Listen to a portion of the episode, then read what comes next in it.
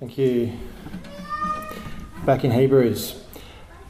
There's um, one point I want you to take home today, and it's this one point. One of the most important things you can do uh, in your life is to know what it is to be a forgiven person.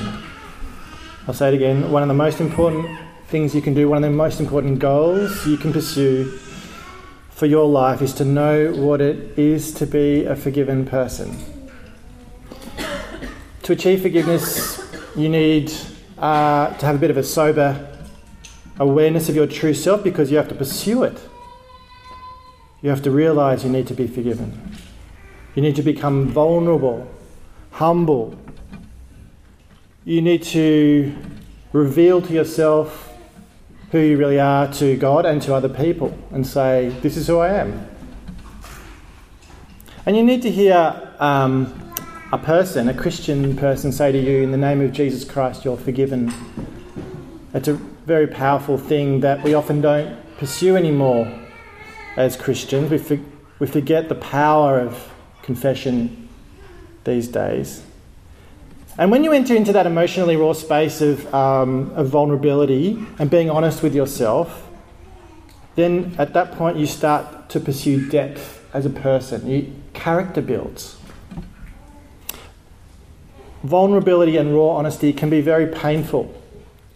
So we avoid it, but often we don't have a choice about it. Sometimes we're going through life, we're sailing through life, and then, like a jolt out of nowhere, some kind of suffering occurs. And sometimes, sometimes, this suffering can be a good thing for our souls. The big struggles of life actually serve sometimes, often, to drag us deeper into ourselves. The German American theologian, uh, Luther, a Lutheran theologian called Paul Tillich, wrote that people who endure suffering are taken beneath themselves, beneath the routine busyness of life, and they find out they are not who they believed they were. They might experience a good kind of pain involved in completing your university exams or the tragic kind of pain like losing a loved one. Either way, Tillich says that this pain smashes through the basement of your life and you discover there's more, more down low. There's more in the bottom uh, floor of their soul. There's a cavity lower that they can get into. And it smashes through that floor again, and then there's another floor. And the more they enter into this vulnerable space, they descend into unknown ground and they start to examine the basement of their own soul.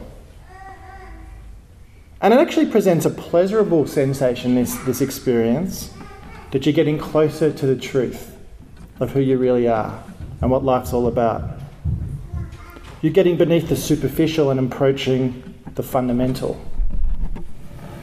It's not that they're getting closer to some kind of abstract Buddhist kind of uh, notion of en- enlightenment. That's not what we're talking about, but they're learning to understand themselves and other people in God, and they're culti- cultivating themselves in, in love, love and humility and patience. That's why Paul writes in Romans chapter 5, verse 3 to 6, 3 to 5.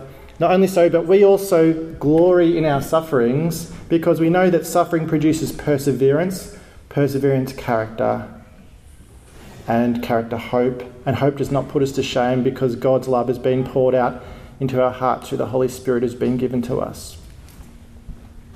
Now, this morning's passage from Hebrews 10 1 to 18 looks at the way Christ has provided perfect forgiveness for all those who believe in Him.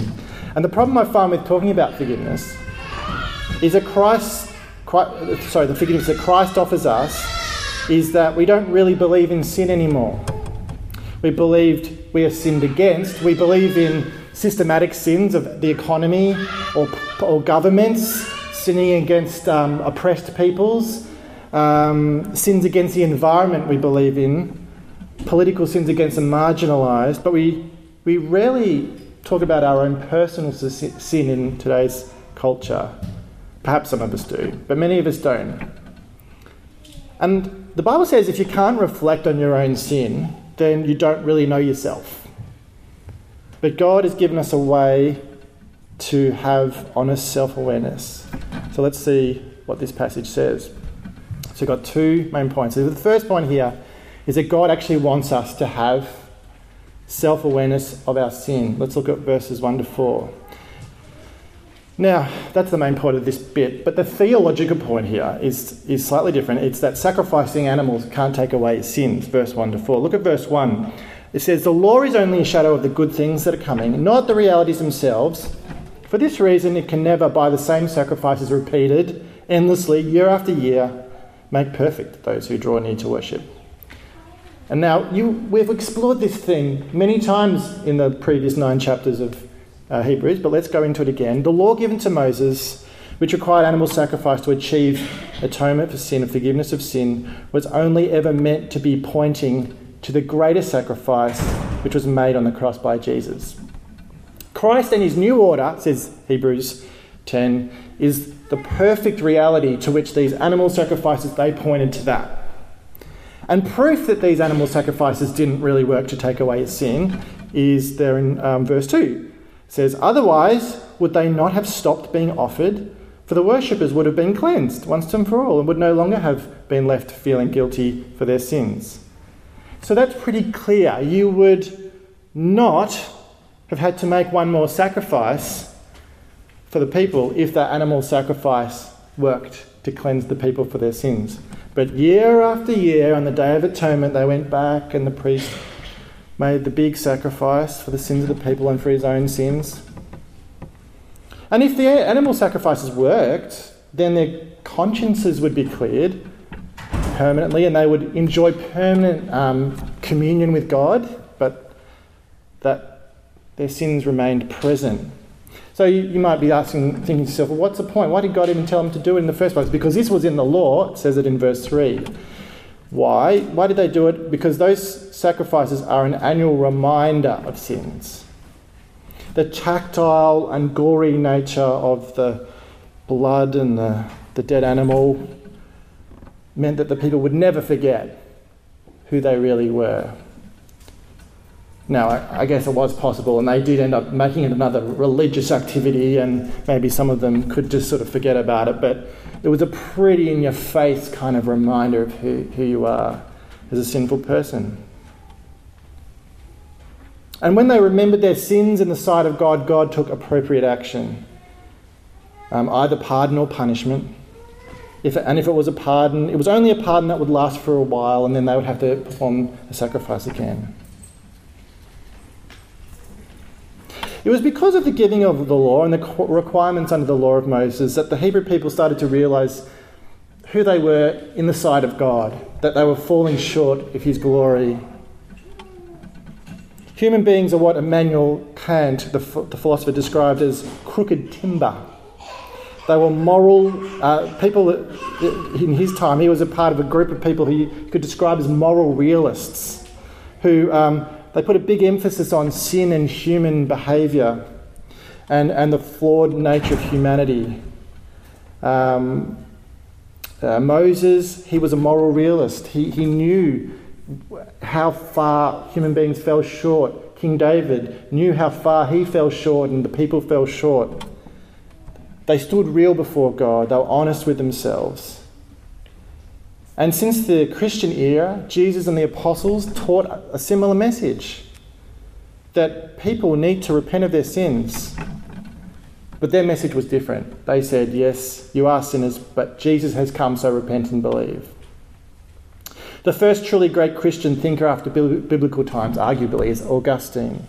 And in his autobiography, it is centered on his own self examination and the realization one day he's going along in life and um, experience, experiences a realization of his own sinfulness and, and, and he converts to Christianity.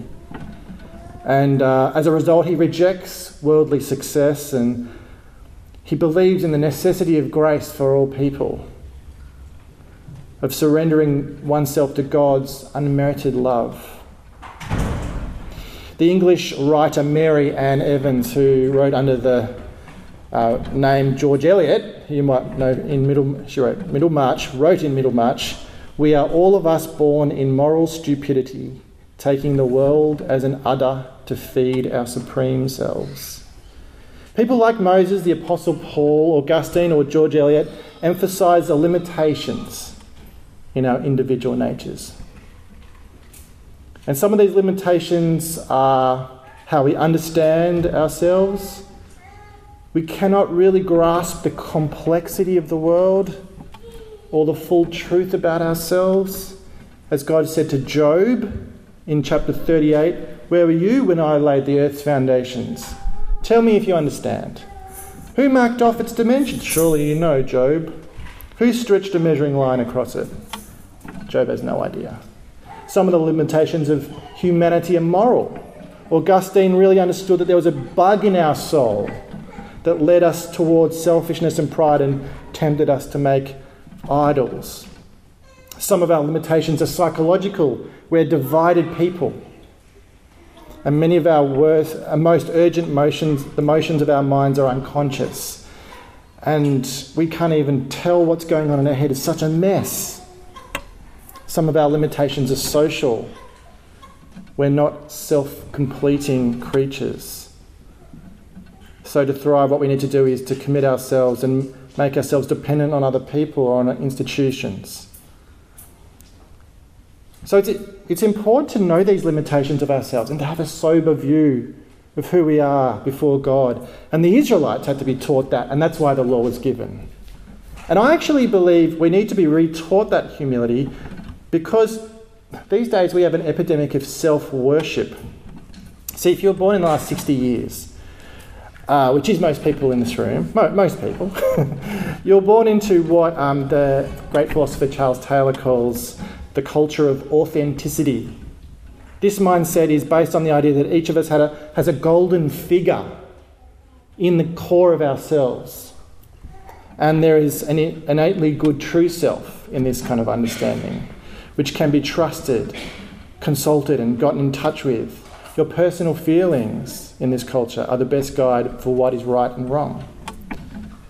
In this kind of ethos, the self is to be trusted not doubted. Your desires are like inner oracles for what is right and true. You know you are doing the right thing when you feel good inside. The valid rules of life are those you make or accept for yourself and that feel right to you.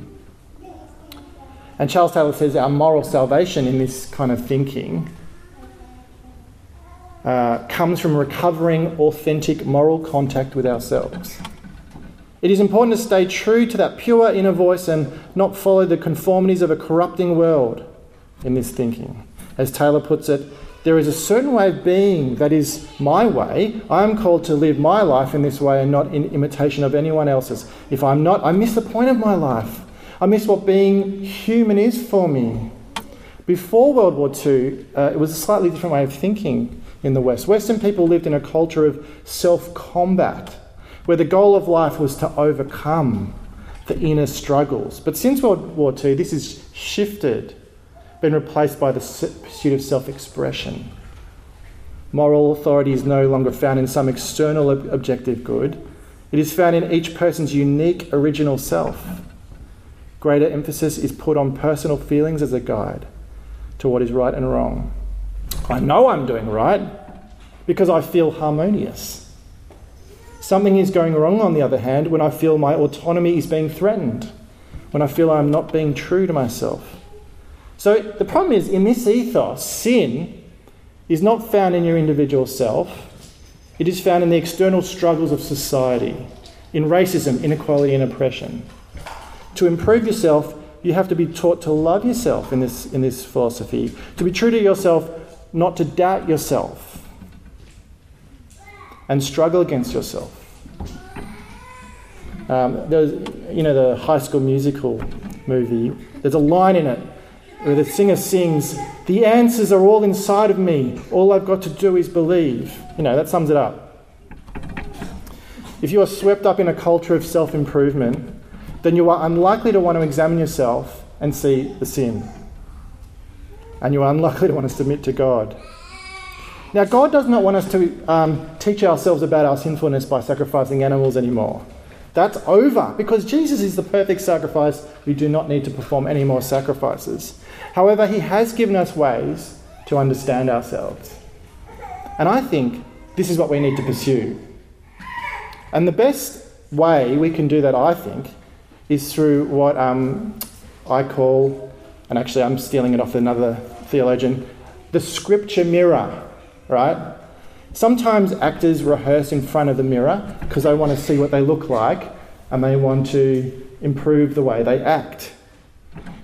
Uh, they can see what they actually really look like when they perform, whether they're believable or authentic. In a similar way, Christians should look at themselves in the scripture mirror uh, and to see who they really are. But this is no ordinary mirror because this mirror actually tells the truth about ourselves.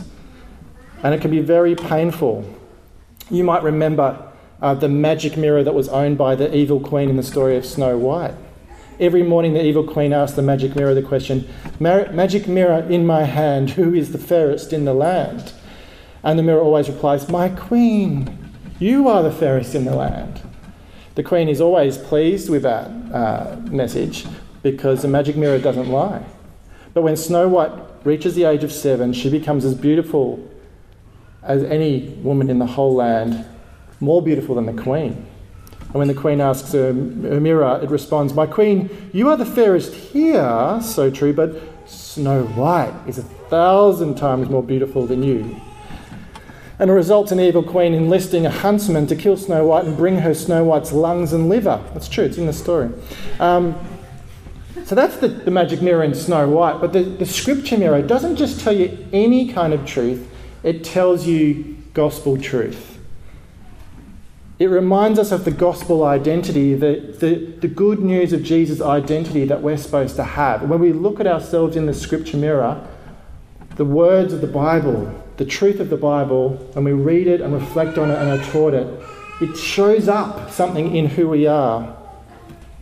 In James's epistle, he urges the Jewish Christians to gaze into the mirror of the word and look at themselves, it says.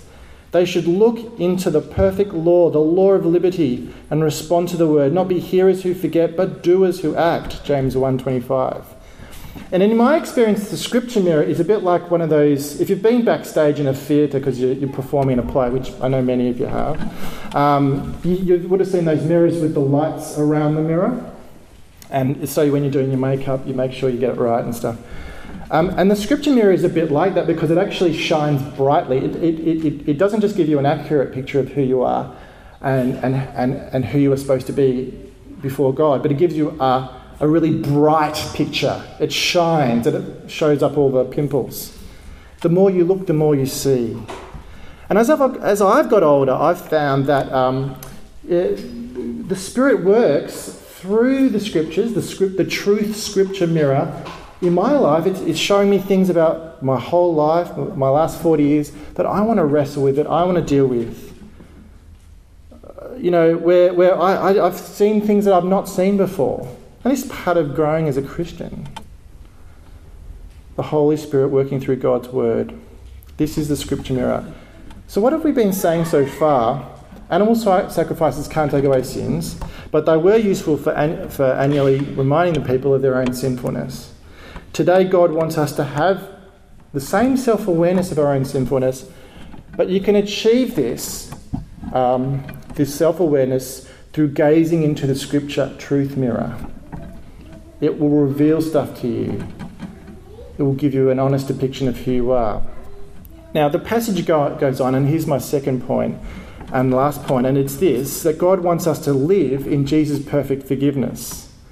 So verses 5 to 10 make the simple point that Jesus abolished animal sacrifices so that he could make way for his own sacrifice.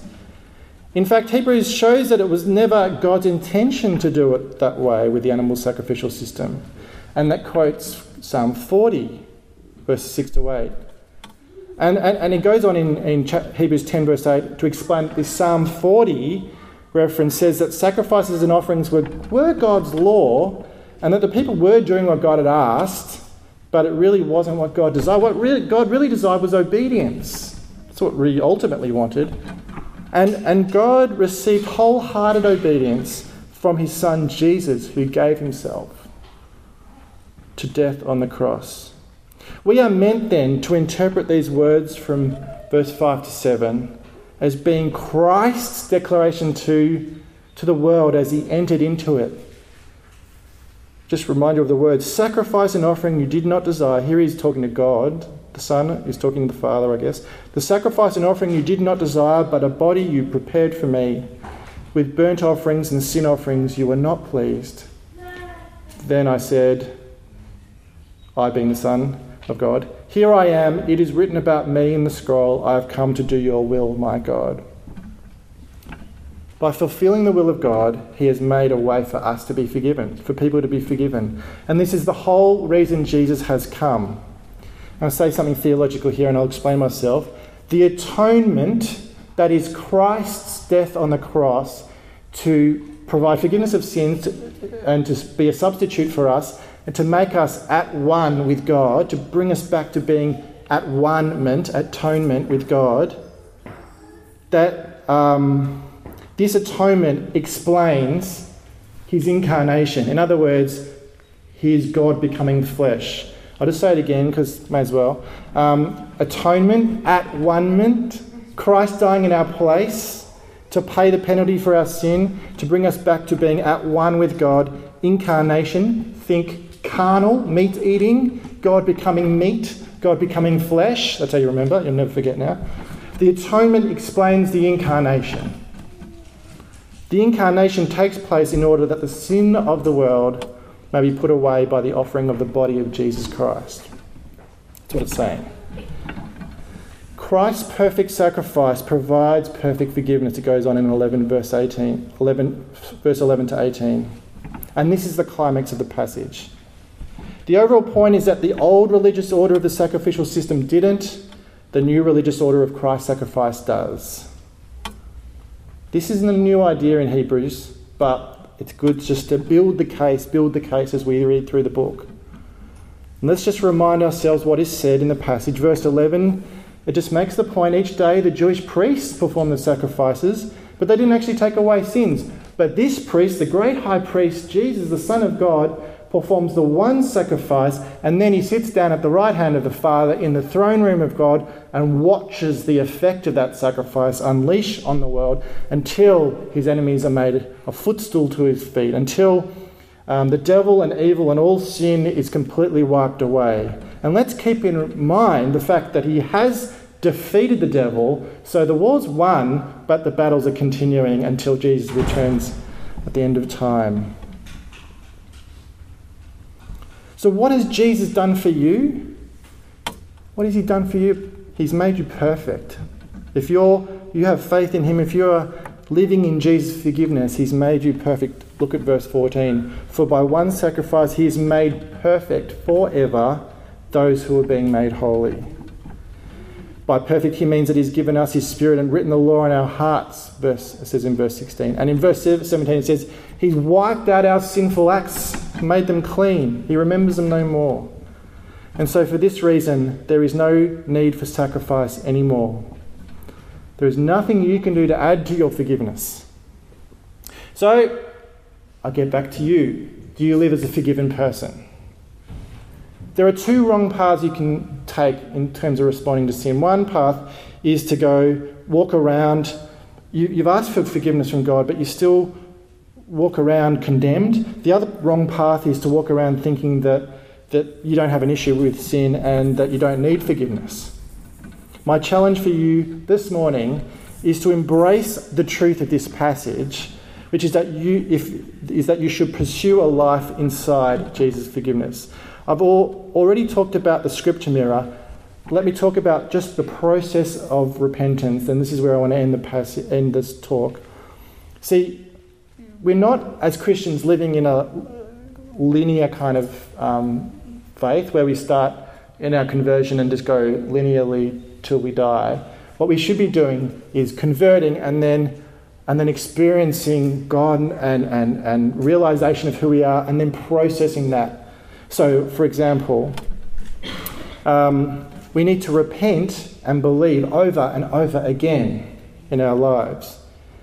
And repenting involves observing the sin in our hearts, reflecting on it, even discussing it, writing it down, and then believing involves responding.